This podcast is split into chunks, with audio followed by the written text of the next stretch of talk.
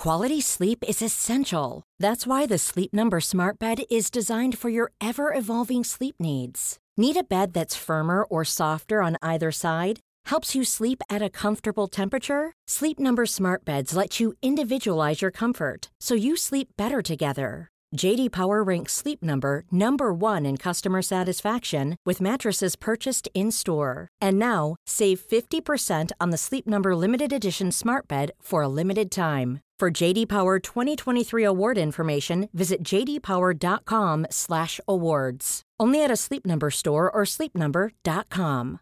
Hey, I'm Ryan Reynolds. At Mint Mobile, we like to do the opposite of what Big Wireless does. They charge you a lot, we charge you a little. So naturally, when they announced they'd be raising their prices due to inflation, we decided to deflate our prices due to not hating you. That's right. We're cutting the price of Mint Unlimited from $30 a month to just $15 a month.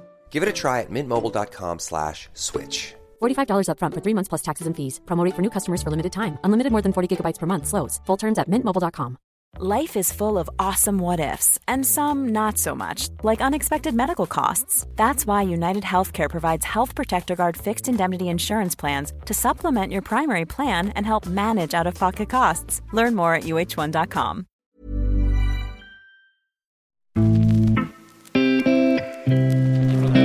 Larsson med kraft! Och 1-0 AIK! Larsson koncentrerar sig innan han kliver fram och skjuter den här frisparken. Han är tvåmålsskytt Sebastian Larsson. Sebastian Larsson rullar in 2-0 för AIK. Den är riktigt bra! Och den här gången gör han det igen! Sebastian Larsson! Sebastian Larsson, Larsson! Som 16-åring tog Sebastian Larsson klivet från Eskilstuna till Arsenal. Övergången blev starten på en lång och gedigen karriär som utlandsproffs. Där mittfältaren kanske gjorde sig mest känd för att piska in välplacerade frisparkar. Efter 17 år fick det räcka i England och det blev dags för första gången kliva in i Allsvenskan för AIK. I podden pratar vi såklart om de första åren i AIK, där det både blivit SM-guld samt en tung andra plats efter en målskillnadsaffär. Och att AIK är med och slåss om titlar är någonting som håller kvar Sebastian Larsson på planen. Utan tvekan är ju det liksom drömmen och det man, det man jobbar emot. Jag menar, hade jag... Jag hade inte fortsatt i min ålder om jag liksom, ja men vi tampas om en tionde plats i Allsvenskan liksom. Då, då tror jag jag hade kunnat klivit åt sidan och sagt att eh, det räcker för mig liksom. Utan det är ju någonstans det som driver en. Vi pratar även om det tunga uttåget i EM-åttondelsfinalen mot Ukraina som Larsson inte riktigt kommit över än. Men det blev det sista framträdandet i landslaget efter 133 matcher och fem stora mästerskap. Beslutet att lämna landslaget kändes allt annat än helt rätt. Det kan jag också vara öppen och ärlig med att säga. Det, det var liksom, jag kom inte fram till ett beslut som kändes bra. Eh, och när jag vägde det liksom åt något håll. Eh, sen blev det väl väldigt naturligt att man klev av där. Och sen talar vi om Larssons nya karriär som landslagsexpert när Viaplay nu sänder Sveriges matcher. Och att han där kan tvingas kritisera både Janne Andersson och en del gamla lagkamrater. Jag kan inte sitta här och säga nej men det kommer inte jag bry mig om eller det kommer kännas si eller så. Det enda jag hoppas i, i det fallet är att, att jag gör det bra, att folk tycker man gör något bra i rutan liksom. Vi får se, jag, jag vet inte riktigt hur det kommer kännas. Podden är såklart mycket mer än så här. Vi pratar om värvningen av John Guidetti varför AIK inte lyckats ta sig till gruppspel i Europa. Om hur han hanterar och leder de yngre i laget. Om att Larsson ifrågasätter systemet med att bli avstängd efter tre varningar. Om att han gillar att bli hatad av motståndarnas supportrar. Om hur han ser på livet efter spelarkarriären. Samt varför han fortfarande inte har sett Sunderland till I die. Men som vanligt inleder vi podden med en faktaruta. Ålder? Eh, 36, snart, väldigt snart 37. Bor? Eskilstuna. Familj? Två barn, eh, Nelly och Saga, eh, fru Tina. Utbildning? Ja, då får man väl säga fotbollsutbildning då. Lön? Eh, det har jag. Eh, inte lika mycket nu som tidigare i karriären, men en lön har jag. Vad kör du? Eh, Volkswagen. Vad läser du? Inte, in, inte böcker. Eh, jag har försökt, men det är inte min grej. Utan eh, det blir mer eh, alltså, vanliga nyhetsmedia. Vad tittar du på? Gillar eh, alltså deckarserier, kriminalarserier, lite action. Eh, brittiska serier gärna. Vad lyssnar du på? Allt möjligt. Eh, det blir, om jag ska välja musik så är det ofta liksom någon topplista och så får den rulla. Vad spelar du på? Spela på? Alltså tänker man instrument så absolut ingenting. Eh, inte tv-spel heller längre för den delen, så jag spelar nog inte på så mycket. Inga hästar heller? Ah, okej, okay, där. Nej, nej, hästar och jag, vi, eh, vi går inte ihop på det sättet. Vem var din idol som barn? Eh, flera. Först och främst var det väl 94-gänget, eh, landslaget där. Det är mitt stora första minne från, från ett stort mästerskap. Eh, sen eh, Steven Gerrard och Zinedine Zidane. Eh, vilken är din största upplevelse i, i fotbollssammanhang om du nu tittar tillbaka?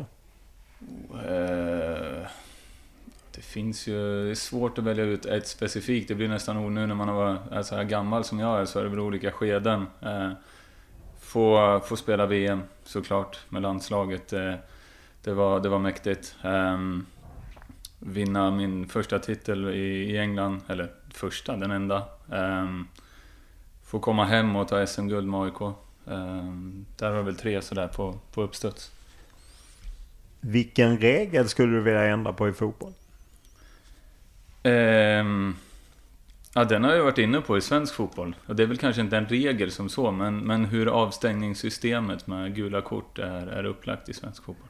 Du vill helt enkelt att man ska antingen ta bort kort efterhand? Ja, eller jag tycker att som det är i, i svensk fotboll nu så... Och jag hade ett snack med, med någon av domarna som var här och de får ju tydligen inte vara involverade och ha någon åsikt om det heller, vilket jag tycker är väldigt konstigt. Eh, för jag tycker att systemet idag gör det svårare för domarna. Eh, det blir tuffare för dem och blir större grejer när de, när de liksom ska dela ut kort som kanske är på gränsen. Det blir, det blir mycket mer en större grej. Så jag tycker det gör det svårare för domarna som det är idag. Vilken skulle du klassa som den största merit du har som fotbollsspelare? Eh, ja, men det skulle jag nog då säga antalet matcher jag har eh, ändå på högsta nivå. Eh, jag kan inte en siffra exakt, men jag tror att det är bra många hundra man är uppe, uppe i nu. Och det, det ser jag tillbaka på med, med stoltheten. Vilken är den bästa tröja du bytt till dig? Den bästa, då måste jag säga Patrik Veras eh, med det här klassiska VIX eh, utsmetade på, eh, på framsidan tröjan. Den, den väljer jag då. Om du är tvungen att välja ett nytt yrke, vad blir det? Oj, oj, oj, oj. Eh, bra fråga. Man får, man får den här frågan nu när man är, har blivit några år. Och vad ska du göra och sådär. Jag vet inte rakt upp och ner. Någonting Någonting liksom kopplat till idrotten såklart. Det är en så stor del av, av sitt liv. Men jag kan inte svara på rakt upp och ner vad det skulle vara. Vilken är din största extravagans? Hur lyxar du till i tillvaron? Och jag lyxar inte till det så, så mycket. Men nej, då skulle jag väl säga det är när jag och familjen åker på semestrar. Liksom, att man, man har möjligheten att, att ta med familjen och, och njuta på en semester. Hur är du som bilförare? Lugn och bra tror jag. När, vad var du bäst på i skolan om vi tar bort idrott och hälsa? Um, jag hade ganska så bra betyg. Nu ska man ju komma ihåg att jag gick ut bara grundskolan i Sverige. Uh, men där gick jag ut med ett bra betyg i nian där. Så matte, uh, engelska, uh, tar väl dem då. När grät du senast? Senast? Uh, nu kommer jag inte på exakt när, men, men det kan jag absolut göra. Vi, och liksom, och det kan ha någonting med barnen att göra. Det kan ju vara glädje, glädjetårar eller, eller av någon annan anledning också. Jag, jag kommer inte på på rak arm men ehm, ja, säkerligen inom det... Det har jag nog gjort ett par gånger det senaste året, det skulle jag säga.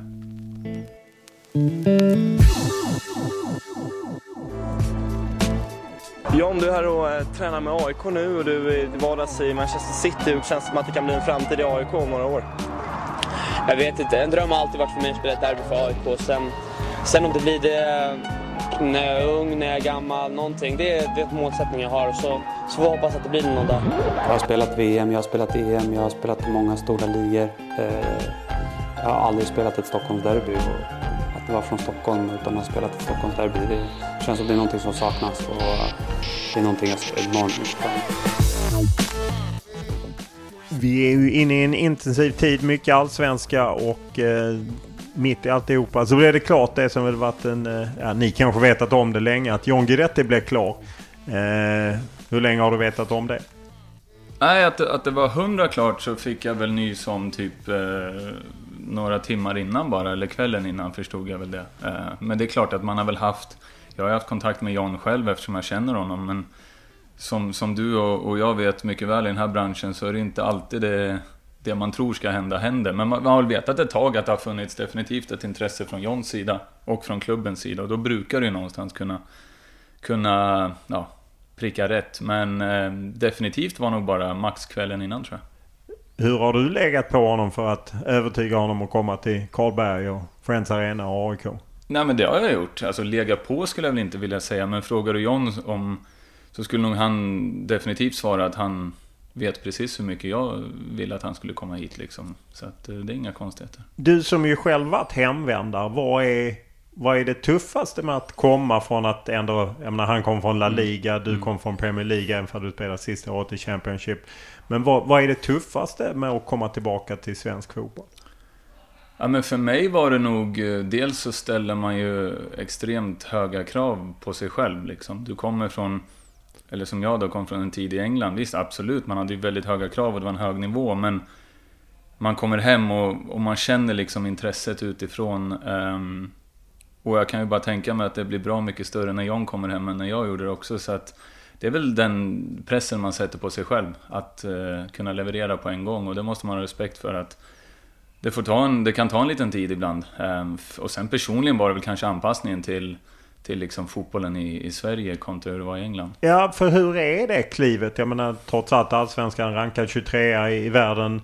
La Liga, Premier League där ni kommer ifrån är ju etta och tvåa. Eller, De har ju bytt position lite ibland. Även att ni kanske spelade i lag på nedre halvan och i Mm. Johns fall inte spelat mycket. Men jag menar man tränar ändå i den miljön och så. Vad, hur skiljer sig fotbollen liksom?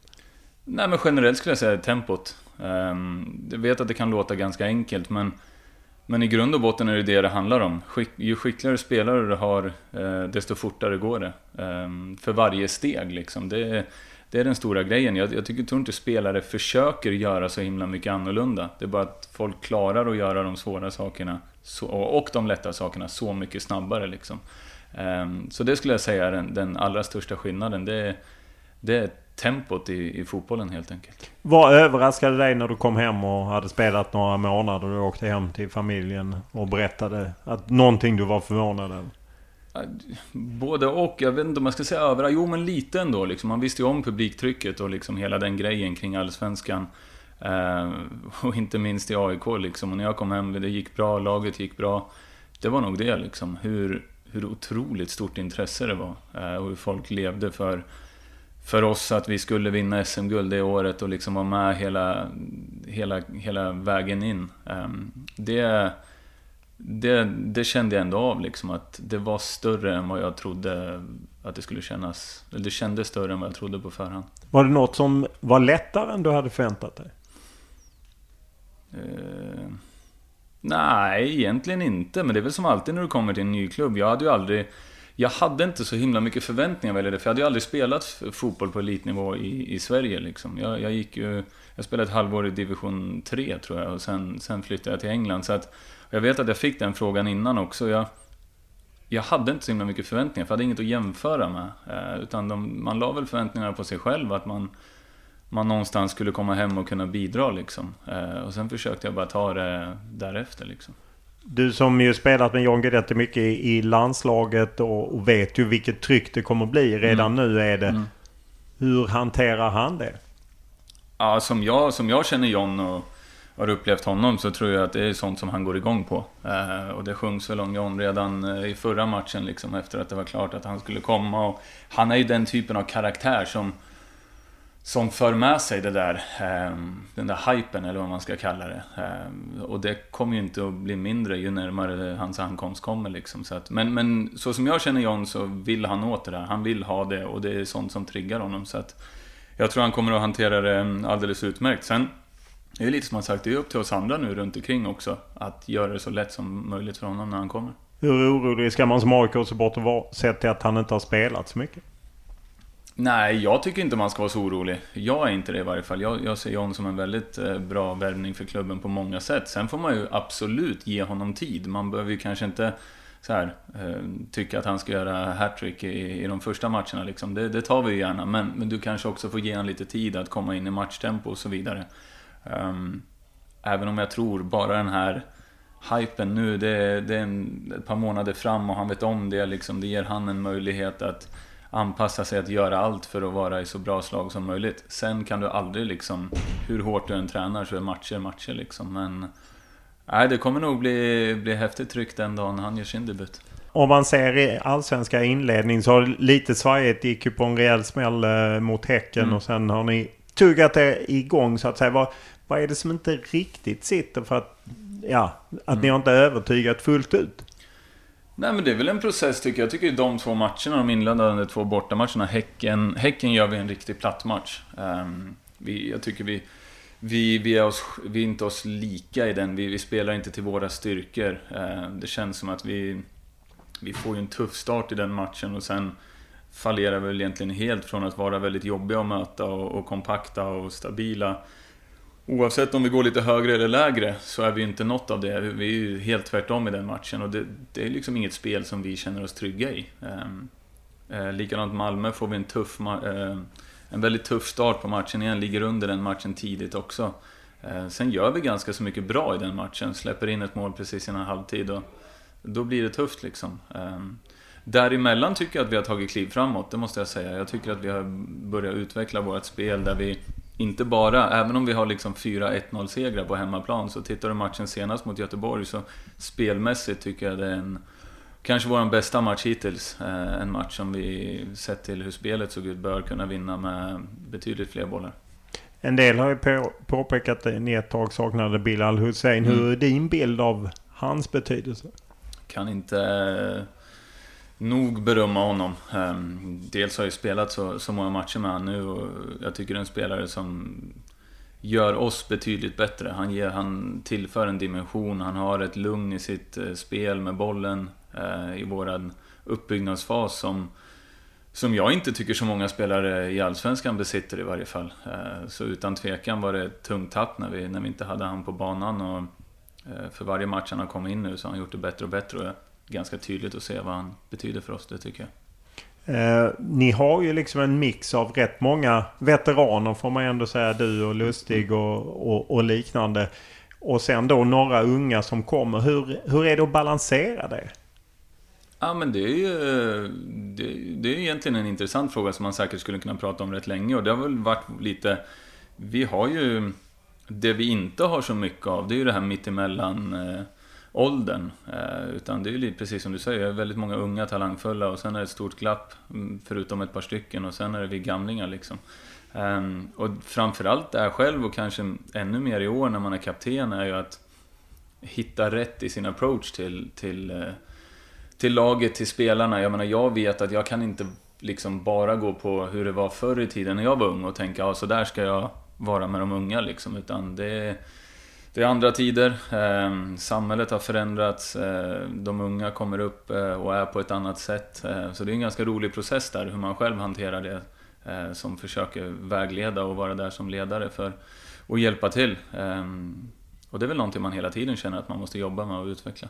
Ja, för ni är ju inte ensamma har den eh, åldersstrukturen mm. eftersom många unga spelare försvinner ju ganska mm. snabbt och så finns det då ett gäng som antingen inte kommit iväg eller som är hemvändare. Men mm. många klubbar har ju den. Mm. Vad ställer det för krav både på dig som lagkapten men även på Bartosz som tränare? Att just få ihop ett lag när det är sån stor skillnad? Ja, men det, det är som vi var inne på, det, det ställer en del krav och jag, jag, tror främst man måste gå till sig själv i den rollen, eller som jag försöker göra nu i den rollen som lagkapten, att verkligen liksom fundera över saker och ting ibland. Inte bara gå på instinkt hela tiden. Absolut, instinkten ska finnas där men, men, men det kan också bli väldigt fel hur det ser ut idag liksom med de unga. Jag menar, det skiljer ju det skiljer ju liksom nästan, nästan 20 år på mig och, och några av de yngre spelarna. Eh, och vi har ju växt upp i helt olika eh, samhällen höll jag på att säga, men olika sätt att komma in i grupper och lag. Och, eh, jag kan liksom inte inte för att jag kanske har den ambitionen, men jag kan inte vara så som de äldre var när jag kom upp som ung. För det fungerar inte idag och där måste man tänka till eh, och försöka hitta rätt mix. Sen, eh, finns det ju delar av det förra som jag tycker var bra och som skulle kunna leva vidare och en, en hel del saker av det nya om man säger så. Är det svårare för unga spelare att, att lyssna på det? Jag intervjuade Marcus Berg för någon månad sedan. Han var Mm. inne på just också den likheten. Eh, när, Du och han är ju samma generation. Mm. När ni kom upp i A-lag då var det något annat än vad det är idag. Och de Mm. unga tar för sig mer. Hur, är, det, är det svårt det där att hålla igen? Att man ibland kanske vill markera?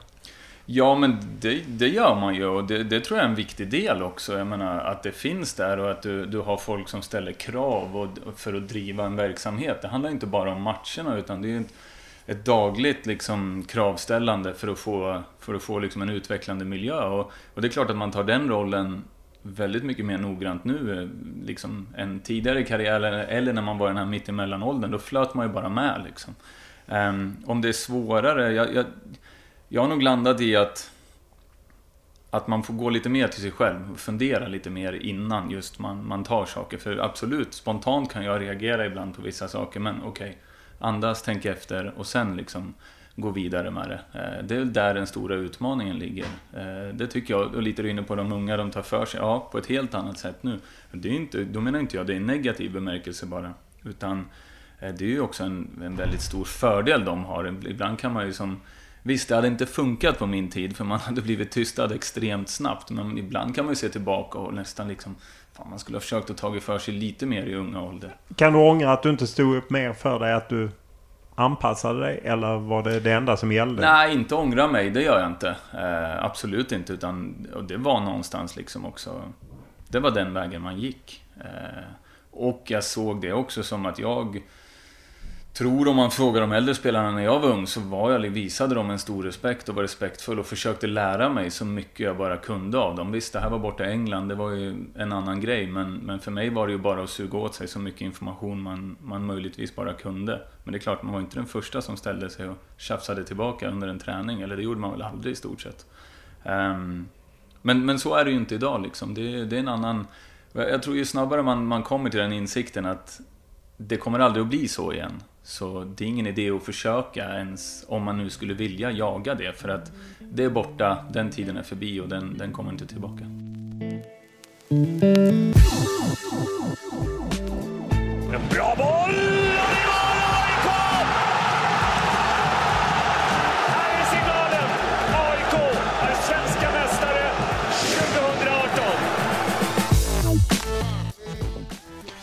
Du kom ju tillbaka till AIK, eller kom tillbaka. Du kom ju till AIK eh, 2018 på sommaren och ni tog SM-guld och, och sen hade ni lite knackigare säsong 2019. Riktigt dåligt 2020. Nording slutade. Bartosz kom in. Känner du att Bartosz börjat forma sitt lag ordentligt nu? Att det, det är nu man ska liksom få utväxlingen? Ja men det tycker jag. Ehm, Och det ska dock sägas att ni kom ju tvåa förra året Jo. bara på målskillnad. Så att det gick ju bra även förra året. Ja, nej men det, det tycker jag att vi, vi har. Jag, jag tycker man har sett under den här inledande perioden eh, en utveckling hos oss också. Eh, det är ju absolut, vi, vi måste ju fortfarande bli bättre på att utnyttja det. Och som, som jag var inne på förra matchen, är en match vi ska vinna med fler mål. Nu slutar det med 1-0, liksom klassiskt AIK på något vis. Men eh, spelmässigt tycker jag att man ser en utveckling. Jag, jag tycker att vi är lite mer flexibla i vårt sätt att spela. Sen ska man också ha en respekt för svenska klubbar. Alltså, det, det skiftar så mycket. Spelare kommer, säljs, som du är inne på, unga spelare flyttar tidigt. Vilket i, ibland gör det svårt också att driva den här utvecklingen. För att du kan ju ha idéer, men sen måste du också ha spelare som passar in i det du vill göra. Ehm, men absolut känner jag väl att vi, vi, vi har en lite bredare portfölj nu än vad vi hade tidigare år. Eh, jag gissar att eh, titlar är någonting som är viktigt för dig med tanke på att du, ja, du vann en i, Mm. i England och sen har det ju blivit en här. Hur, hur ser du liksom just på att jaga fler titlar med AIK? Nej men utan tvekan är ju det liksom drömmen och det man, det man jobbar emot. Jag menar hade jag... Jag hade ju inte fortsatt i min ålder om jag liksom, ja men vi tampas om en tionde plats i Allsvenskan liksom. Då, då tror jag jag hade kunnat klivit åt sidan och sagt att eh, det räcker för mig liksom. Utan det är ju någonstans det som driver en. Sen vet jag hur, hur svårt det är. Ehm, speciellt nästan typ i Allsvenskan. Det är ju en sån extremt jämn och konstig liga på många sätt. Eh, att det finns så många lag som har möjlighet att, att blanda sig i och vara med. Så ser det inte ut i så många ligor. Men, men det ger ju också möjligheter. Ehm, så absolut, titlar i min karriär är ju inte det som man har vunnit mest av. Ehm, men kan man hitta en till så vore det helt fantastiskt. Eh, hur mycket svider den eh, målskillnadsaffären? Ska ju sägas att inget av er lag som utmanade Malmö klarade riktigt av det när de ju snubblade lite på mm. grund av Europaspel. Hur, hur mycket svider det att man inte tog den där? Nej men det är klart att det gör det. Uh, utan tvekan. Jag menar, säga vad man vill, målskillnad är målskillnad liksom. Och, och, och komma tvåa på efter 30 omgångar efter det. Det är klart att man känner någonstans att hade vi inte kunnat hitta någon poäng här och där. Samtidigt som att så kan alla lag runt omkring, så kan Malmö också gå tillbaka och säga varför tappade vi poäng där liksom. Jag, jag tror också något man har lärt sig med åren att eh, man får gå vidare. Eh, efter 30 omgångar, det har jag sagt många gånger, man hamnar där man förtjänar att hamna. Eh, onekligen förtjänade vi att komma tvåa i år, liksom. eller förra året, oavsett om det var på grund av målskillnad eller poäng. Så att, eh, ja, det är väl så, så, på så sätt jag ser det. En annan sak som ju väntar i, i, i sommar är ju återigen ett kvalspel i, till Europa. Mm. Varför lyckas bara Malmö FF? Bra fråga. Jag, jag, tror ju liksom någonstans, de har ju bevisat för sig själva och byggt upp en tro på, på det de gör i de här kvalomgångarna. Ehm, jag, jag tycker väl generellt att det handlar nog mycket om rutin också, att vara ute i de där matcherna. Det är och kan vara annorlunda mot vissa länder. Det är mer... Ofta stöter du på en mer cynisk fotboll. Det blir en mer cynisk miljö. Det som krävs görs av många lag. Sen kan du också stöta på en väldig kvalitet. Eh, och där har ju Malmö lyckats liksom att, att bygga en tro på sig själva och slå ut lag som man på förhand kanske ser det andra laget som favoriter. Eh, där andra lag inte har lyckats, inklusive vi. Jag menar, jag vet hur mycket det sved senast vi var det var väl då, vi, var ju, vi åkte ju på ett sent mål mot Maribor hemma tror jag. Och om jag inte kommer ihåg helt fel så hade väl det inneburit garanterat Europaspel åtminstone. Ehm, och det är en sån sak som sitter i fortfarande. Jag menar, där var vi nära att, att komma ut i Europa på något sätt. Ehm, men, men det är liksom små marginaler när man ska ut där. Och tills, man in, tills man lyckas liksom så har man ingen rätt att säga så mycket. Utan det är jobba hårt och försöka hitta lösningar på att i de där matcherna att växa, att göra det bättre än vad man gör i Allsvenskan. Inte kanske liksom ta ett kliv tillbaka som svenska lag kanske alltför ofta gör. Du är ju en eh, Stålman som du själv säger, eh, eller det säger inte du, det är jag som säger. Men jag har kollat Transfermarkt, de hade dig uppe på 45 200 minuter eh, som du hade spelat för olika lag. Så att, okay. du har ju gjort en, en hel del matcher. Vad, vad är det som gör att du pallar liksom? Jag menar du fyller 37 snart. Mm. Ja, fysiskt så, peppar peppar, så, så funkar det liksom. Och har väl egentligen gjort, uh, har väl haft en liksom en, en fysik som har tillåtit mig att jobba väldigt hårt genom hela min karriär och, och haft lätt för det. Um, och därav någonstans liksom byggt upp en, en grund som man hela tiden har haft med sig. Um, så det är, väl, det är väl en blandning av gener, tur, hårt arbete, eh, ta hand om sig själv. Eh, även om jag är mer den generationen som, som inte är sådär manisk när det gäller, utan jag tror liksom mer på att vara göra det man mår bra av liksom. Du kör inga återhämtningsbyxor och sådana grejer? Nej, nej, väldigt sällan faktiskt. Det är klart att ibland så kan man väl om det är något specifikt, men ehm, jag kan ju inte sitta här och säga att det är negativt med den unga generationen, att de är så extremt seriösa. För det, för det är det ju inte i grund och botten. Men det är inget som jag tror... Det hade inte gjort mig eh, piggare eller fräschare. Utan jag tror man måste hitta sitt sätt och, och eh, nyansera allt det där. Vad funkar... Eller vad tappar du när du är snart 37 kontra när du var för 10 år sedan till exempel? Det lätta svaret är väl snabbheten, men den har jag aldrig haft. Så det är väl det positiva med att aldrig ha varit speciellt snabb, att man inte tappar det. Eh, det är klart att det, det, kan man väl känna av, även om jag fysiskt känner att eh, jag är med och jag kommer upp i, i statistik som, som här ligger liksom i topp vad gäller eh, det fysiska. Så är det klart att det kan ta någon dag längre för kroppen att återhämta sig. Så är det ju. Det, man är, vaknar lite stelare dagen efter och dag två liksom. Och, än vad man gjorde tidigare i karriären när man kunde gå rakt ut och ställa sig och skjuta frisparkar ouppvärmd liksom. Det, det är väl ingen bra medicin idag.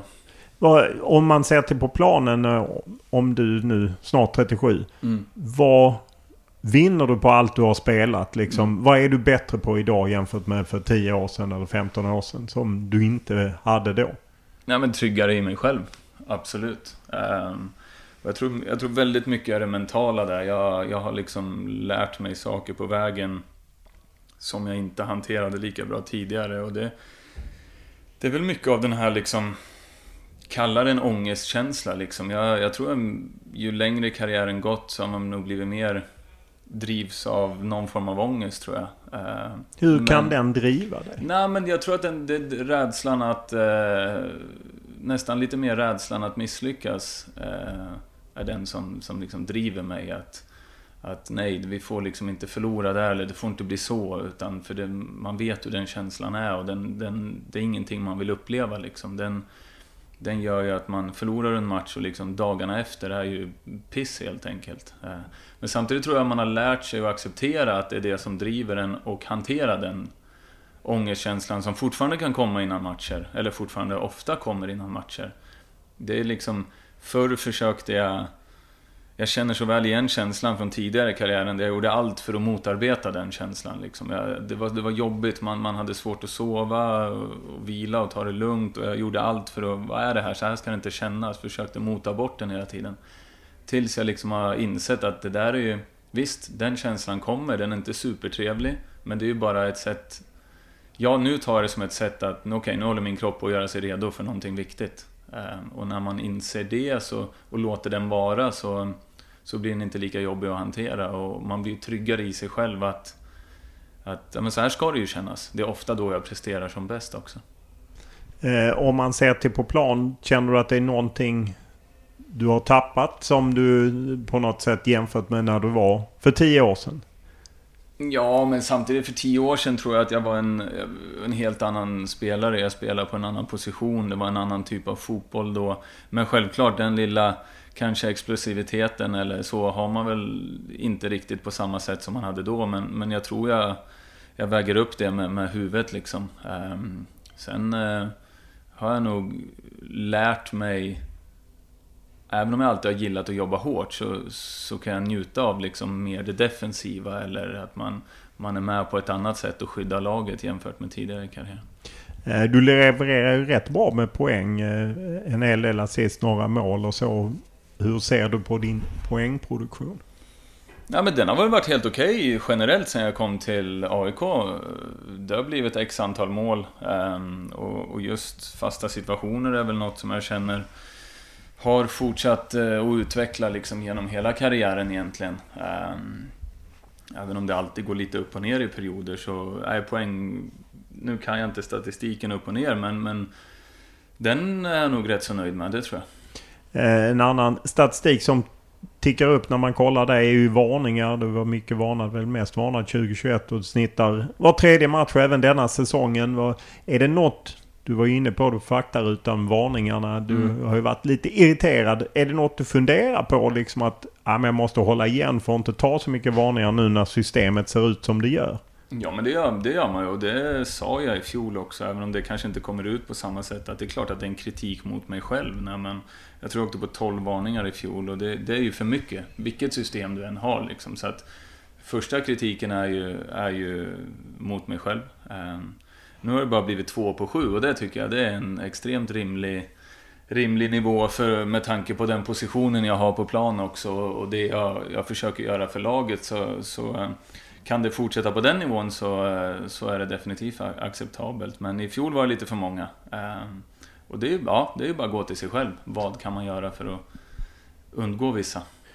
Du har ju varit lite kritisk till nivån på, som mm. domarna, att de delar ut kort lite lätt. Jag läste i Offside så sa du jag ser ingen annan liga i Europa som tillåter så lite. Då undrar man ändå. Du kan ju inte ha koll på alla ligor Nej, i Europa. Det, det är klart jag inte har. Det Men blir... liksom just... Det har ju varit en diskussion kring domarna Ena sidan, först fick de rätt mycket skit. Sen började folk backa och försvara dem Mm. att det är ett svårt jobb. Vad, vad ligger liksom din syn på det hela kring varningarna just? Nej, men jag, jag känner att jag har en ganska tydlig syn på det och det har jag också försökt att framföra och, och jag förstår att när man... Det är vissa saker som är lättare att få ut liksom, som skrivs mer om än, än andra. Jag har full förståelse för att det är så men, men det jag har försökt och sagt x antal gånger nu det är att som jag var inne på tidigare i det här avsnittet, det är att jag tycker att som det är idag gör det mycket svårare för domarna. Och jag tror, Hur med- hur? Därför att idag så är det, domarna blir ju tillsagda, de ska ju hålla en viss nivå. De blir ju bedömda och jag menar, har de deras chefer som säger att det här och det här och det här ska vara varning. Om de inte håller sig efter den nivån då, då får ju de kritik. Det går ju ut över dem, så de måste ju försöka sig hålla sig inom de ramarna. Och samtidigt har de ett regelverk där du blir avstängd var tredje match kontinuerligt. Vilket gör att i slutet... Ja, du blir avstängd efter tre varningar helt Ja, förlåt. ja, efter tre, efter tre varningar. Och det fortsätter. När en varning, enligt mitt tycke, ehm, att den nivån för vad som tillåts för en varning i Sverige kan vara helt okej, men den är inte jättehög. Det tror jag de flesta skulle hålla med om. Men då, om du ska ha en nivå som är lite lägre, då måste du hjälpa domarna. Då får inte varje sån varning bli så extremt betydelsefull. För nu är det ju liksom tre stycken som är avstängda. Du tittar i slutet av förra säsongen. Det är ju spelare avstängda till höger och vänster hela tiden när någonting ska avgöras. Och absolut, det finns saker du ska vara avstängd för, ingen tvekan om saker och ting. Men jag tycker att, återigen, jag tycker man gör det svårare för domarna. Så att det är ingen kritik mot domarna. Jag förstår att de har sina direktiv, det de måste hålla sig efter. Men sen gjorde man ju en... Man gick ut och... Ja, någon form av förändring var det väl? Men Ja, man har ju ändrat det kring eh, varningar på slutet ju. Mm. Eh, som väl eh, blev att... jag tror att man... Du, du blir ju inte avstängd. På sluttampen så räknas det väl bort? Var det inte så? Nej, som jag har förstått det, som vi har blivit tillsagda, så är det ju så att vi säger att du har två varningar. Eh, Ja. Sen måste du gå tio matcher utan en varning. Då tar du bort en av dina varningar. Ja, var det så det var? Ja, så, Ja, så har precis. vi Ja. fått. Och där kan jag vara ärlig och säga, det är ju inte ens en förändring. Nej. Eh, Det, är- det är jag helt ärlig och det tror jag inte, fråga vilken spelare i Allsvenskan som helst så tror jag inte de det, det är en rimlig förändring liksom. Eh, Om det, till det här så finns ju ditt... eh, Ja, du visar mycket känslor. Mm. Du brinner mycket. Mm. Hur, hur många varningar tror du det ger? Eh, säkerligen ett par onödiga. Eh, kan inte komma ihåg i fjol, rätta mig om jag har fel, att jag fick jättemånga för för liksom protest. Eh, men, men det är klart att en och annan här och där kan, kan det ju vara. Och det är ju då, det är kritik mot mig själv. Om man väger just det att brinna, Mm. som jag gissar att du behöver göra. Och jag vet att när jag intervjuade dig 2016 pratade du att ah, du kan inte lägga av med det för att det är en Mm. del av dig. När man väger det, hur mycket, skulle man, hur mycket skulle du tappa om du inte var den eldiga spelaren? Nej, men då tror jag inte jag hade hållit på. Ehm, och det är inte så här att jag, jag inte bryr mig. Jag menar, helt seriöst, jag, jag vet hur jag kan se ut på planen. Och jag, jag kan tycka det är jättejobbigt att titta på mig själv liksom. Ehm, men samtidigt vet jag vad som har varit viktigt i min karriär för att ta mig dit jag har varit och, och där jag är och att jag fortfarande håller på. Och, har varit ändå på den nivån jag har, har varit på. Ehm, och det är väldigt mycket huvudet, liksom, skallen. Ehm, de matcher, ganska få matcher, men där jag själv har känt efteråt att man har varit mycket lugnare och sådär. Det är ofta lika med betydligt sämre prestationer från min sida. Av den anledningen så vill jag inte ta bort den delen, utan snarare den, den dagen jag känner att det börjar försvinna, då kommer jag inte att fortsätta längre. Var kommer det ifrån? Vet du det? Har du alltid Nja. varit sån? Ja, men det har nog... eh, Det har nog utvecklats med åren, det tror jag. Ehm, nej, det är nog lite det här jag var inne på tidigare, den här... Ångesten helt enkelt. Ja, men liksom... Vill inte uppleva den här jobbiga känslan när det, när det liksom går dåligt. Eh, Den har man ju upplevt många gånger, men, men man vill göra allt i sin makt för att, för att inte behöva uppleva den. Sen har jag en... Det, det, det triggar mig liksom. Stora matcher, inramning. eh, Det gör någonting med en liksom. Som, som gör att jag går igång på det sättet. Och, och ehm, ja, det har varit en viktig del för mig och, och fortsätter vara en viktig del i, i, eh, i mitt sätt att vara. Och jag har också full förståelse för liksom hur att man inte är så omtyckt bland eh, andra klubbars fans och sådär. Det kanske man... du gillar? Ja, men det kan man också triggas av, absolut. Borta matcher inför stora, stora läktare när man får hat mot sig. Alltså, ja, jag, har ing, det, jag tror snarare att det gör, gör att jag generellt spelar bättre än sämre. Eh. Vilken hjälp har du av gammal Premier League-spelare, långvarig landslagsspelare när du tjatar på domaren? Är det lättare Lyssnar de mer på dig? Det sades ju alltid om både Max Rosenberg och längre tillbaka ja. Henrik Larsson att, att ni storspelare med stora namn hade en gräddfil. Bra fråga, den får man egentligen ställa till domarna. Jag, jag, jag, tror inte generellt att det, att det gör varken bu eller bä. Eh, jag tror att det kan gå åt båda håll och har sen jag kom tillbaka säkerligen hjälpt mig någon gång. Eh, men definitivt skälpt mig någon gång också. Eh, att man har ett det här aggressiv man spelar, man tacklar och har sig liksom, då, då, då ses det Eh, med skarpare ögon ibland också. Eh, så det tror jag jämnar ut sig och går åt båda håll. Det, det man ska tillägga, och det, det tror jag också de flesta domare skulle intyga, 90 90% av, av tiden vi snackar med varandra så är det liksom skönt snack, det är bra surr. Men det syns ju inte såklart och det förstår jag också. Utan de gångerna det syns, det är ju liksom om du gestikulerar, om du är aggressiv. Och, och armarna utåt liksom. Men, men däremellan, 9 av 10 snack man har, det, det är rätt så bra jargong. Eh, du skrev i kontrakt över 2022. Hur eh, långt fram kör du? Ja, jag ser 2022 liksom och det är väl lite som jag tagit de senaste åren också. Ehm, jag, eh, jag väljer att inte fundera så mycket längre fram än så. Ehm, det jag kände mot slutet, liksom när jag, jag stressade inte innan något beslut utan det var tydligare ju längre säsongen gick i fjol att att jag inte kände mig redo för att det skulle vara slut när det närmade sig. Eh, och inte minst att jag känner att jag har skallen kvar. Liksom. Såklart att det måste funka fysiskt, men för mig är, är huvudet otroligt viktigt. Och det kan jag garantera, att den dagen jag känner att det börjar försvinna, då skulle jag liksom inte göra, fortsätta av respekt mot mig själv eh, och definitivt inte av respekt mot klubben heller. Utan det måste finnas där till 100% annars den dagen det försvinner så lovar jag, då är jag borta från fotbollsplanen direkt. Vi hör ju en annan svensk, Zlatan Ibrahimovic, som ju är äldre än dig, prata om rädsla, mm. ångest över att sluta och så. Hur, hur är det för dig? Som ju gjort ja, detta sedan du ja. var 16 år, uh, levt på det sedan du var 16 år. Inte som det känns nu, uh, att jag har någon rädsla eller någon ångest för att slutet närmar sig. Det, så känner jag verkligen inte. Men jag har en stor respekt för att det kommer att bli en extrem förändring i mitt liv. Eh, och den får jag liksom tackla och hantera då. Men jag är förberedd på att saker och ting kommer att kännas väldigt annorlunda. Eh, det, jag, jag räds inte det idag. Eh, jag kommer inte att fortsätta bara för att jag är rädd för att sluta. Det, det kan jag garantera. Eh, men jag har en stor respekt för att man måste vara vaken och, och vara med tror jag. För att eh, inte gå in i någon form av mörkt hål eller rum eller vad man ska kalla det den dagen karriären är över. Hur mycket pratar du med dina generationskamrater där en del redan hunnit sluta? Liksom mm. om hur det är på andra sidan? Ja, men lite grann. Inte så jättemycket. Det är ju Granen en del. Vi, vi är väldigt nära Alltså Andreas Granqvist? Ja, Andreas Granqvist. Ja. Vi, vi, vi hörs ju liksom som, som de nära vänner vi är. Eh, och det är klart att samtidigt så han han slutade och klev ju nästan rakt in i, i hetluften ännu mer liksom. Eh, så han kanske inte riktigt har upplevt det heller liksom. Visst, han är inte på planen som spelare men han jobbar nog säkerligen ännu mer än vad han, vad han gjorde när han var aktiv. Så eh, ja, inte, inte supermycket hur, hur det är, nej.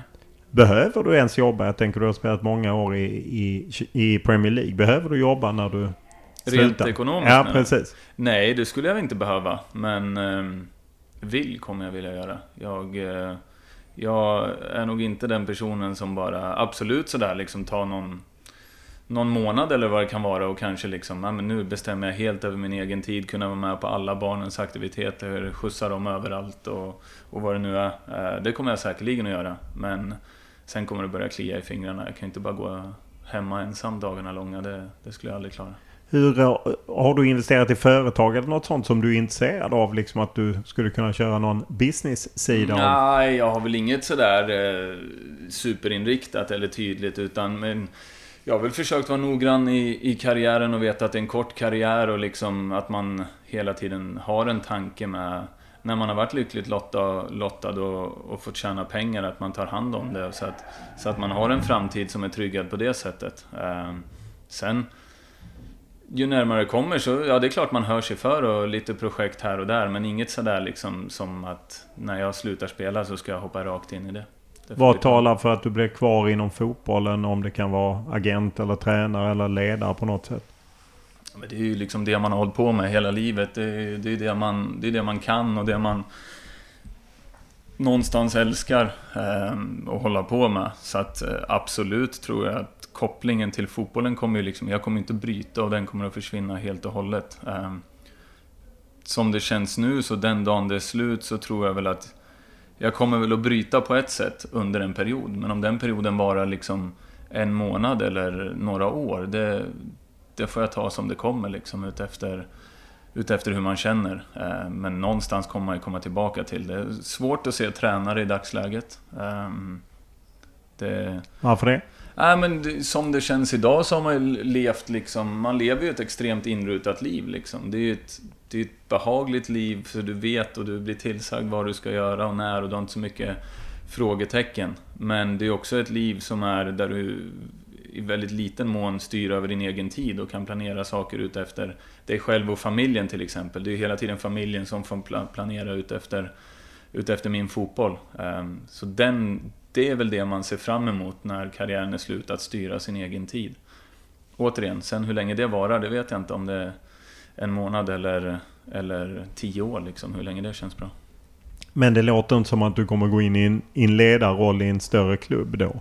Nej, men alltså jag, jag vet inte helt enkelt. In, inte så här att jag vill, jag vill inte sluta ena dagen och sen när, eller sluta i slutet av en säsong och sen dra försäsongen igång och så ska jag ha en, en helt annan roll. Liksom. Utan jag tror jag behöver få lite distans till saker och ting. Men jag kan liksom inte på förhand säga hur lång tid det kommer ta.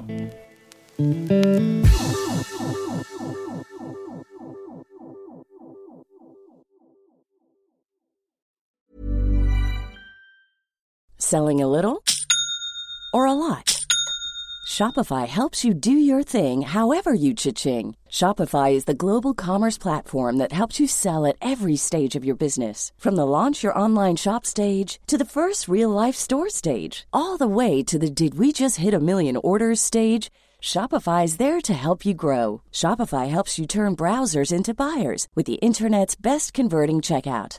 36% better on average compared to other leading commerce platforms because businesses that grow grow with Shopify. Get a $1 per month trial period at Shopify.com slash work. Shopify.com slash work. This is Paige, the co-host of Giggly Squad, and I want to tell you about a company that I've been loving, Olive and June. Olive and June gives you everything that you need for a salon quality manicure in one box. And if you break it down, it really comes out to $2 a manicure, which is absolutely insane. It's also so easy to get salon worthy nails at home with Olive and June. The difference between how your nails used to look when you did them yourself and now with the Manny system is a complete game changer. The best thing about Olive and June too is it's a quick dry. Dries in about one minute, lasts for five days, and full coverage in up to one to two coats. Visit oliveandjune.com slash perfectmanny20 for 20% off your first system. That's oliveandjune.com slash perfectmanny20 for 20% off your first system. Hey there, it's Michelle Norris. I'm host of a podcast called Your Mama's Kitchen. When I travel, I'm usually looking for a way to find a taste of home when I'm not at home. And one of the things I love to do when I am at home is entertain. And Airbnb allows me to do that. When I was in California recently, I rented a house that had a great kitchen. And when we were sitting around the table, we were all thinking, we're in someone else's house. Someone could be in all of our homes as well. If you have a home, but you're not always at home, you have an Airbnb. Your home might be worth more than you think. Find out how much at airbnb.com/slash host.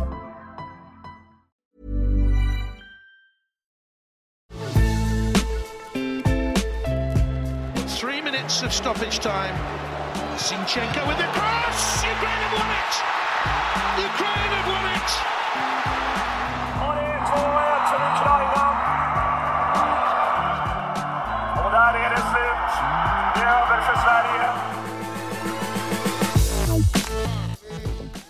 Det sista du gjorde i landslaget eh, var ju Ukraina. Hur eh, ut i EM Mm. åttondelen. Hur lång tid tog det att komma över det? Om du har kommit över det? Nej, det tror jag inte. Jag har nog inte bearbetat det så mycket om jag ska vara ärlig. Eh, utan det var nog bara att... Ehm, för min del, vi hade ju liksom inget direkt eh, break heller, utan det var ju rakt in i allsvenska säsongen. Så det har man nog bara tryckt och sopat under mattan. Eh, och sen var ju min landslagskarriär över också, så att... eh, det där får man nog bearbeta längre fram tror jag. Eh, det har jag inte tid med just nu, men nej, det, jag har nog inte tagit i det. Eh, om man ser till liksom eh, den matchen Mm. och att liksom, ja det dråpslaget som det ju var. Mm. Det finns ju alla möjliga förklaringar med Danielssons utvisning och allt det. Och så då det nickmål. Och att just ens karriär i landslaget är över då efter 14 år. Hur, hur vad Nej, blir det- den betydelsen? Nej men det blir ju extremt abrupt liksom. Jag, jag hade inte tagit ett beslut så innan EM till exempel. Även om man förstod liksom någonstans att när man kommer upp i de här åren så lutar det åt, åt något håll. Men jag hade inte så bestämt mig och det har jag försökt att akta mig för hela min karriär. Att jag gick in i EM och sa det här är 100% beslutat att det är det sista jag gör. Utan jag tog ändå en funderare därefter. Ehm, Hur lång tid? Ja, när... Jag meddelade väl Janne, jag kommer inte ihåg. Eh, säg efter EM. En månad, sex veckor efter kanske. Eh, någonstans där. Eh, att man hade landat i ett beslut. Och, och det kan jag också vara öppen och ärlig med att säga. Det, det var liksom... Jag kom inte fram till ett beslut som kändes bra. Eh, och när jag vägde det liksom åt något håll. Ehm, sen blev det väl väldigt naturligt att man klev av där med tanke på Ja, varför blev det naturligt? Jag menar det rullade ju vidare. Ja. Det var ju VM-kval Ja som... men absolut. Och jag menar, men, men ofta är det ju så att man, man ser det ändå i, i cykler med ett landslag. Visst, nu var det här ett speciellt år eftersom ett eventuellt VM hade legat redan ett och ett halvt år senare. Eh, Men det är den, det, du måste ju se en sån horisont. Det är ingen idé att gå in, tycker jag i varje fall, i ett... Nu hade man ju visserligen påbörjat det där kvalet, men att gå in i en ny sejour och vara tveksam till om du ska fullfölja det liksom. Eh, och där och då med, med min situation, jag hade ett halvår kvar i AIK och hade inte tagit några beslut 100% hur jag skulle göra. Ehm, efter liksom en lång karriär i landslaget så... Som jag sa, jag, jag landade absolut inte i att det här är 100% känns bra. Det, var, det kändes inte bra när man sa det liksom. Men när jag vände på det och tänkte att jag skulle fortsätta, då kändes inte det rätt heller. Hur var det att ringa det samtalet när det dessutom inte kändes riktigt bra Nej men det var väl typ så jag meddelade Janne också. Sa att eh, jag landar inte, och jag tror inte, jag sa till Janne att jag kommer inte att landa tydligare i ett, i ett beslut. Ehm, sen var vi ju ett gäng liksom, och det är klart att någonstans påverkar ju det också en, en lite av en generation som, som klev åt sidan där. eh, som man har spenderat mycket tid med och umgåtts väldigt mycket med. Så i någon mån, även om alla tar sina egna beslut, så tror jag det påverkar lite grann. Ehm, men det var som jag sa, jag, jag, jag kommer inte längre i min process. Liksom. I en perfekt värld hade man ju kommit till en, ett beslut som kändes utom all eh, tvivel. Liksom. Men det gjorde jag inte och då fick man gå på det, det som ändå kändes bäst för stunden.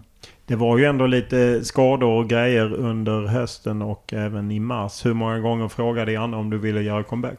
Nej, ingen gång. Um, säkerligen så, så, så var det ju för att han inte såg någon större vinst vid det. Nej, men sen har väl Janne alltid varit, skämt åsido, varit väldigt tydlig med liksom att genom alla sådana situationer att ehm, han eh, respekterar spelares beslut eh, och därav lägger han det åt sidan liksom. Och det känns inte som han är typen som skulle ringa liksom heller och tjata eller säga vad du vill liksom. Utan, nej, han, eh, han har inte ringt mig. Vad saknar du från eh, de landslagssamlingarna? Vad saknar du?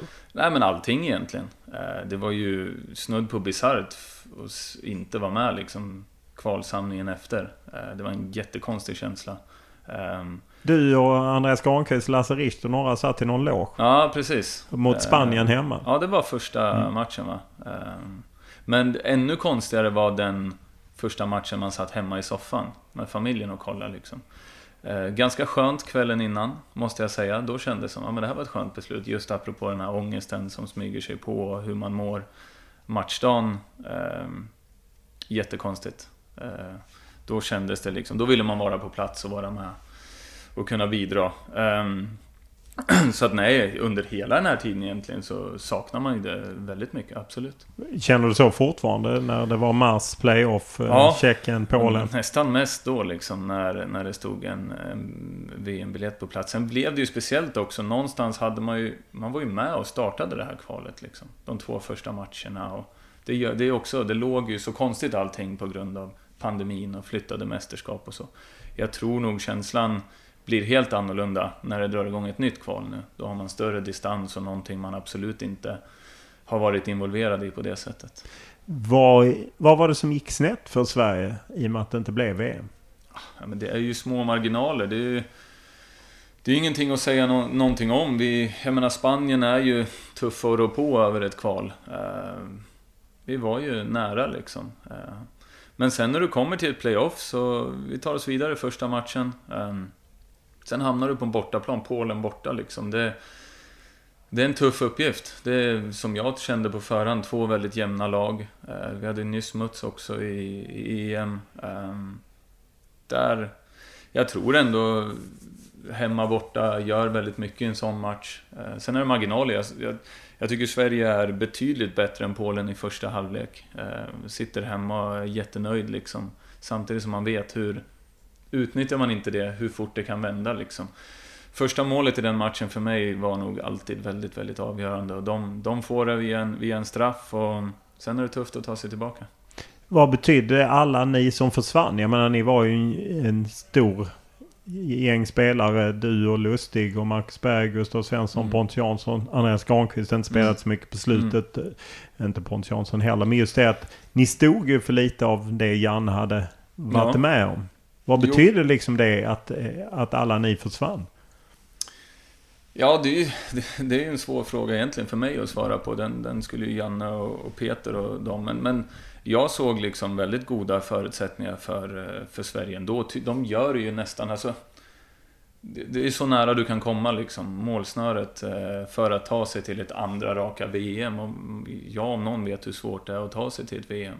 Ehm, men ehm, Nej, jag vet inte. Jag, jag, tror det fanns fler spelare. Det är klart att vi var en, ett gäng som hade varit med länge och, och stod för någon form av ledarskap. Samtidigt så när jag tittar på truppen som nu har varit så känner man ju supertrygg i, i de spelarna som är där och den, de ledarna som finns där. Ehm, så det, det är ju mer för, för dem att svara på om det nu var någonting som saknades överhuvudtaget. För det är inte säkert att det behöver vara så heller. Nej, men är, är man för hård när man tycker att eh, ja, men liksom, man ska se över e- är, är Janne Andersson rätt att ta det vidare. Han har gjort det fantastiskt fram till hit. Men är Jannesson, är man för hård då eller har, man, har vi för svaga krav om man inte tittar på det?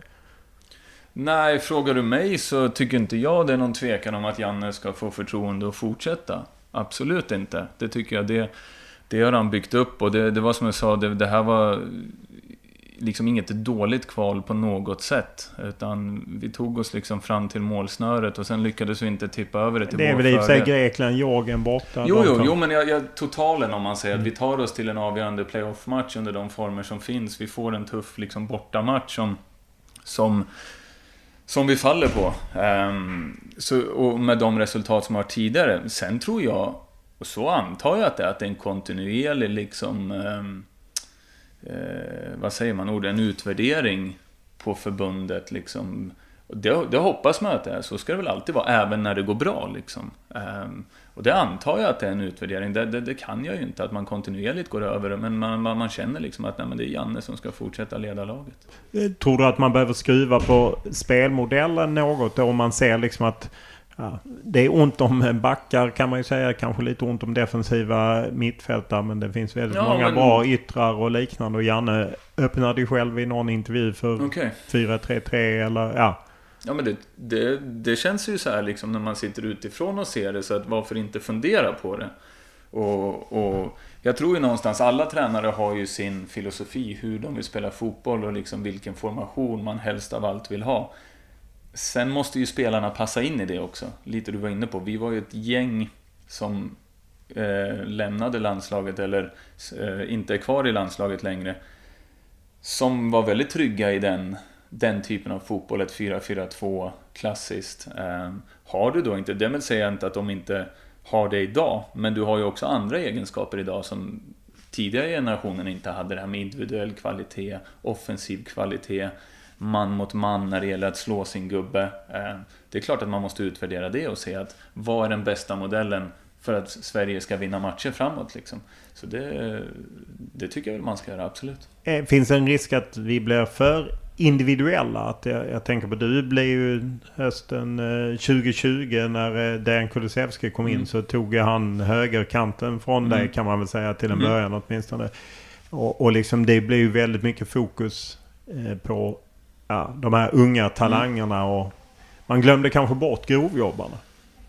Ja, och det är väl balansgången tror jag, som, som du som förbundskapten i det läget och, och tränare måste hitta rätt i. Um, jag, jag, tror ju att man, man definitivt ska lyfta och jobba med den nya generationen, den lite andra typen av spelare som kommer fram.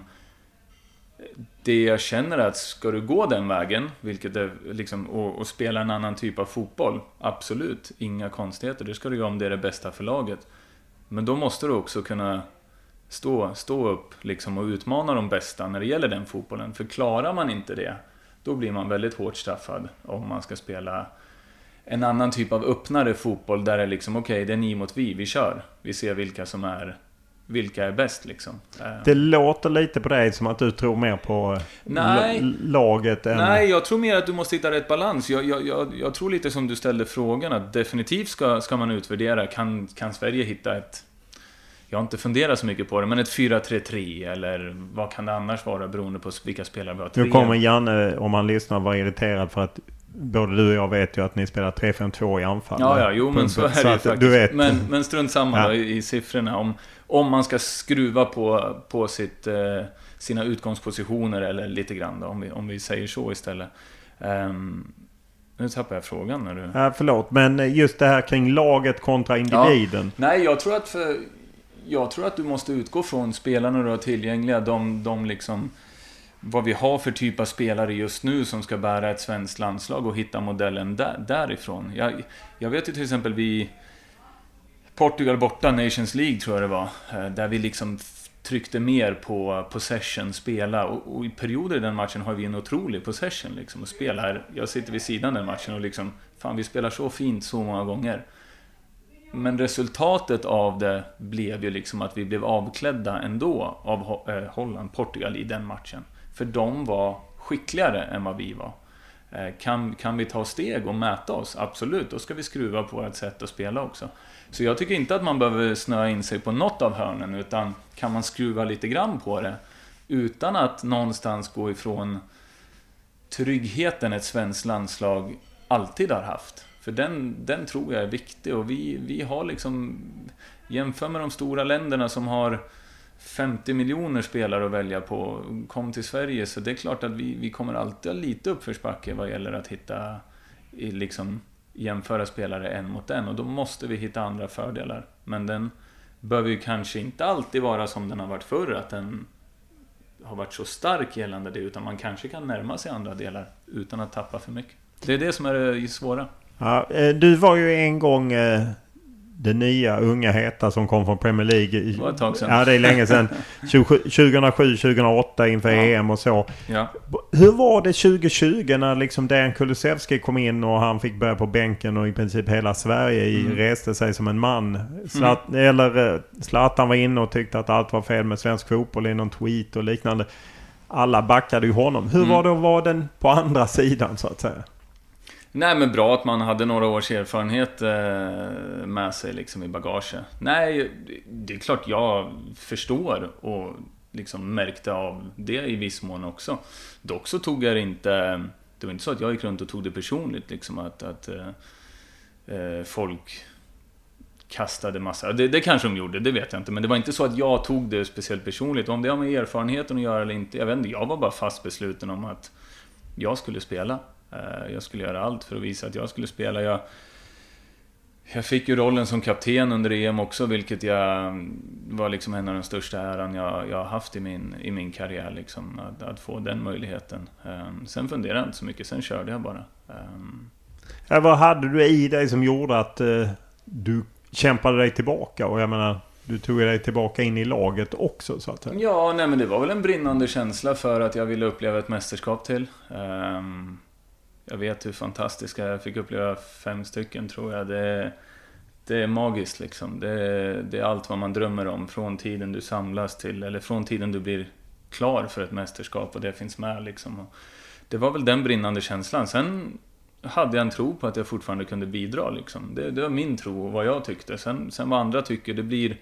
Ju längre karriären har gått blir det helt det blir mycket mindre viktigt för mig. Det blir oväsentligt. Utan det viktiga är vad jag själv känner att jag kan göra och vad mina lagkamrater och eh, ledarna nära och kära. Liksom. Och det, det har man blivit mycket bättre på att blocka ut det andra. Ja, för under landslagskarriären åker du ju lite upp och ner. Mm. Och jag menar 2016, du var ju den spelare Hamrén använde mest. Du fick mm. ju rätt mycket skit, det känner ja, du säkert till. Ja. Hade någon hjälp av att du gick sen till AIK och en stor klubb, svensk klubb, många supportrar eh, som backade dig på något ja, sätt? Ja, men det hade man säkert, att AIK-arna backade Samtidigt tror jag att det triggade ju många också åt andra hållet. För det, det har man ju märkt sen man har liksom ganska tydligt att det blir nyanserat liksom. Du har ju AIK som backar dig. De är många och överallt. De, de, är verkligen många och överallt och det är jag otroligt tacksam över. Eh, samtidigt så gör det ju lättare för andra att kanske hoppa på den andra vågen också.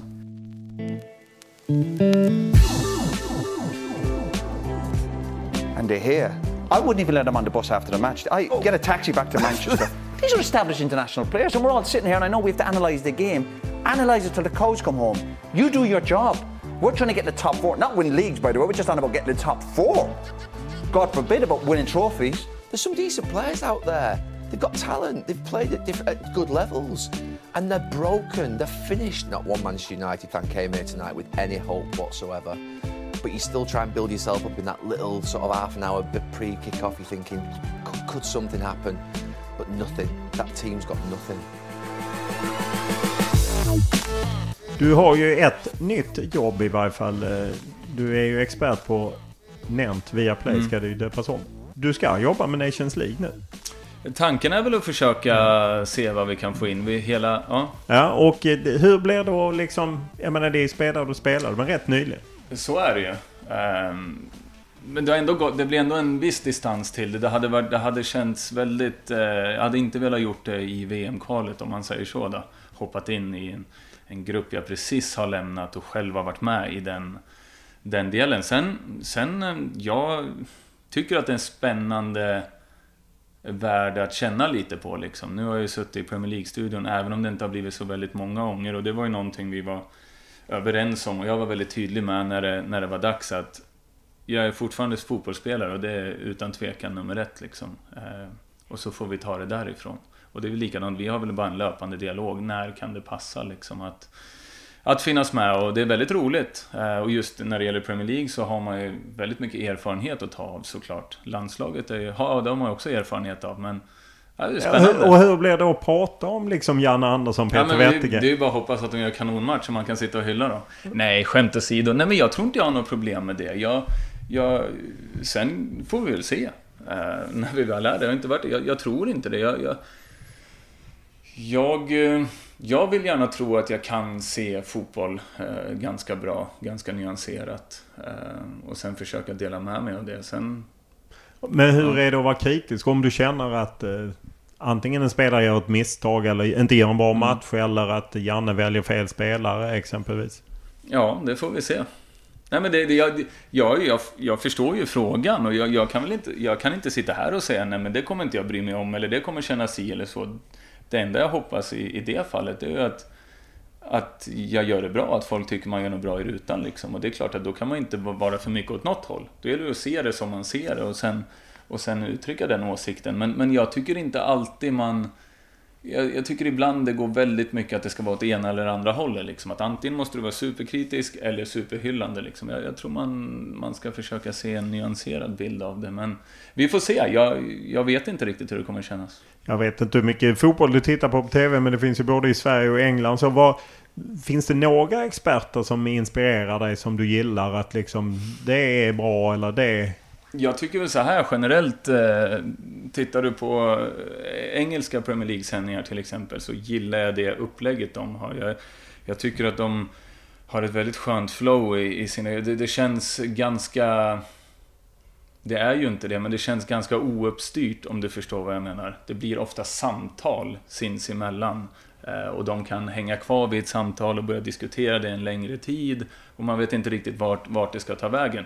Det gillar jag som liksom konsument att titta på. Det, det, det fångar min uppmärksamhet. Ehm, Samtidigt, och, många av dem är ju rätt hårda. Jo, oavsett om det är, är Roy det. Keane eller Neville eller liksom, de kan ju gå väldigt hårt och, fram. Och det ser man ju. Det har ju liksom nischat sig. Det har ju blivit deras grej liksom. Att, eh, och där kan jag väl själv tycka ibland liksom. Det är ju konstant det här när vi var United. När vi, jo, men då var United vad de var då. Nu är det inte United Det är ju det du ska köra till när jag var i landslaget. Ja, ja, precis. Då, då gick vi till VM höll jag på att säga. Nej, det gjorde vi inte mer än en gång. Nej, men, ja, men det är ju en utmaning. Alltså, och det, det känner jag. Det, det är inte så lätt som man tror.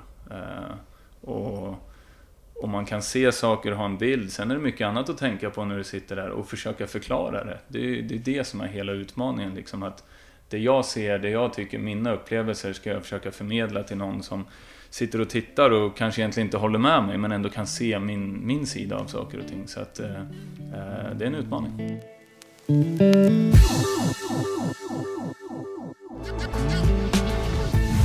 This is Larsen. He's recovered his senses enough to beat Tommy Spur. Two in the middle for him. Still it's Larsen.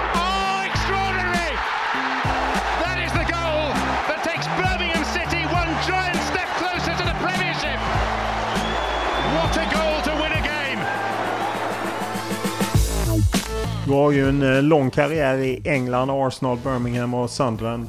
Hull kan vi räkna in ett år mm. också. Eh, vi, hur är relationen med dina gamla klubbar? Har du liksom någon relation med någon eller är det bara passé? Nej, känslomässig relation har jag definitivt. Um, och, och då är det väl, det går väl liksom, jag, jag blev ju Arsenal-supporter under min tid där. Um, så, just nu är det ganska enkelt också, för nu är det Arsenal i Premier League och sen har du ju Eh, nu ska vi se, det är Birmingham eh, som såklart jag brinner mer för än, än Hull om jag ska säga så i Championship och sen Sunderland. Eh, men jag skulle, man skulle... Eh, Sand, Sunderland liksom kommer jag att titta på ikväll.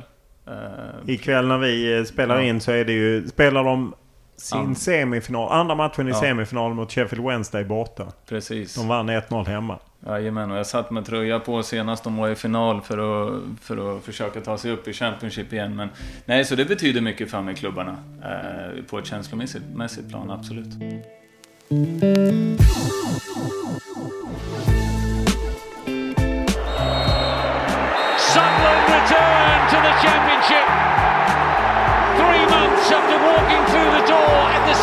Of Light. Full credit to Alex Neil and his staff for the job that they've done. It's a fully deserved victory.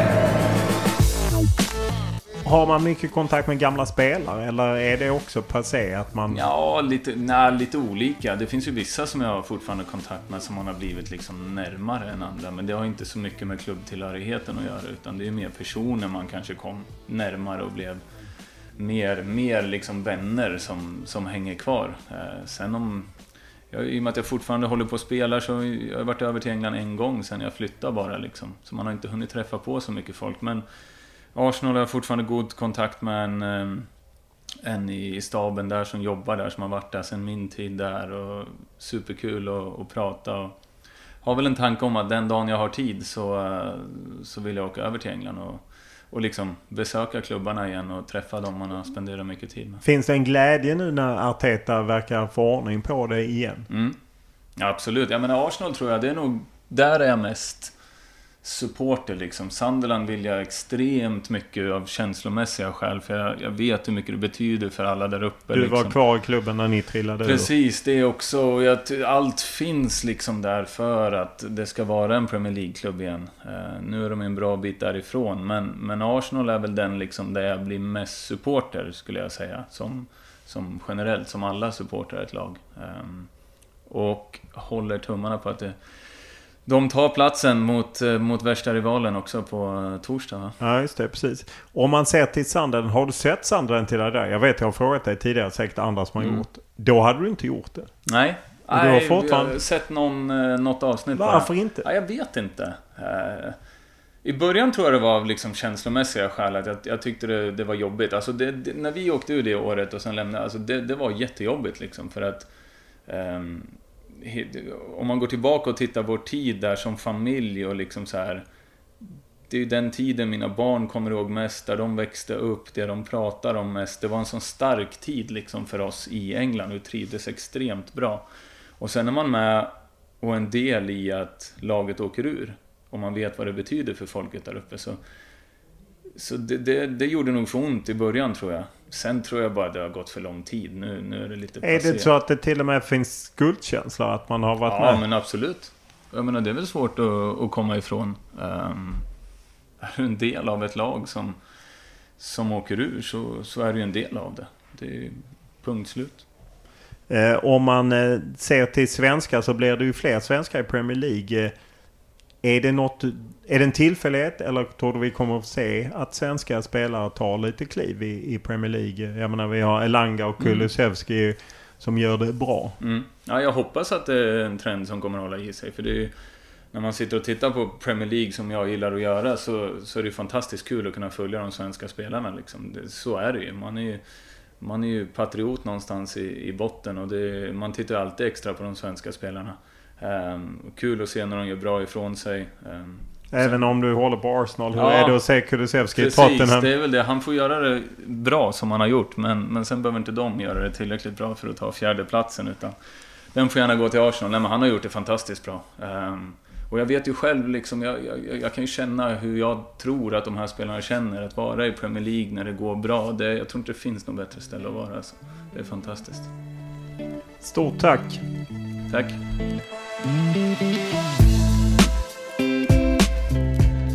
Podden är klippt av Daniel Eriksson och vi tar tacksamt emot synpunkter, idéer, önskemål, ja vad det nu än må vara. Maila mig olof.lund.tv4.se eller skriv till mig på Twitter eller Instagram. Då är det Olof Lund som gäller i ett ord. Stort tack för den här veckan.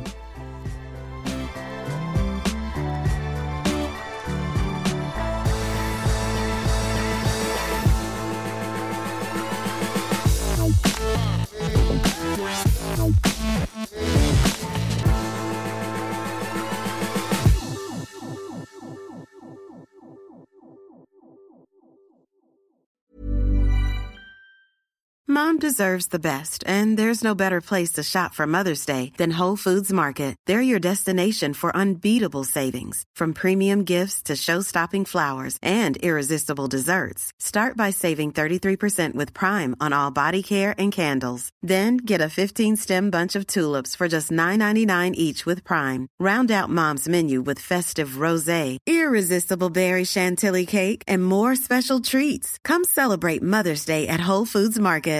Hi, I'm Daniel, founder of Pretty Litter. Cats and cat owners deserve better than any old fashioned litter. That's why I teamed up with scientists and veterinarians to create Pretty Litter. Its innovative crystal formula has superior odor control and weighs up to 80% less than clay litter. Pretty Litter even monitors health by changing colors to help detect early signs of potential illness. It's the world's smartest kitty litter. Go to prettylitter.com and use code ACAST for 20% off your first order and a free cat toy. Terms and conditions apply. See site for details. Mom deserves the best, and there's no better place to shop for Mother's Day than Whole Foods Market. They're your destination for unbeatable savings, from premium gifts to show-stopping flowers and irresistible desserts. Start by saving 33% with Prime on all body care and candles. Then get a 15-stem bunch of tulips for just $9.99 each with Prime. Round out Mom's menu with festive rosé, irresistible berry chantilly cake, and more special treats. Come celebrate Mother's Day at Whole Foods Market.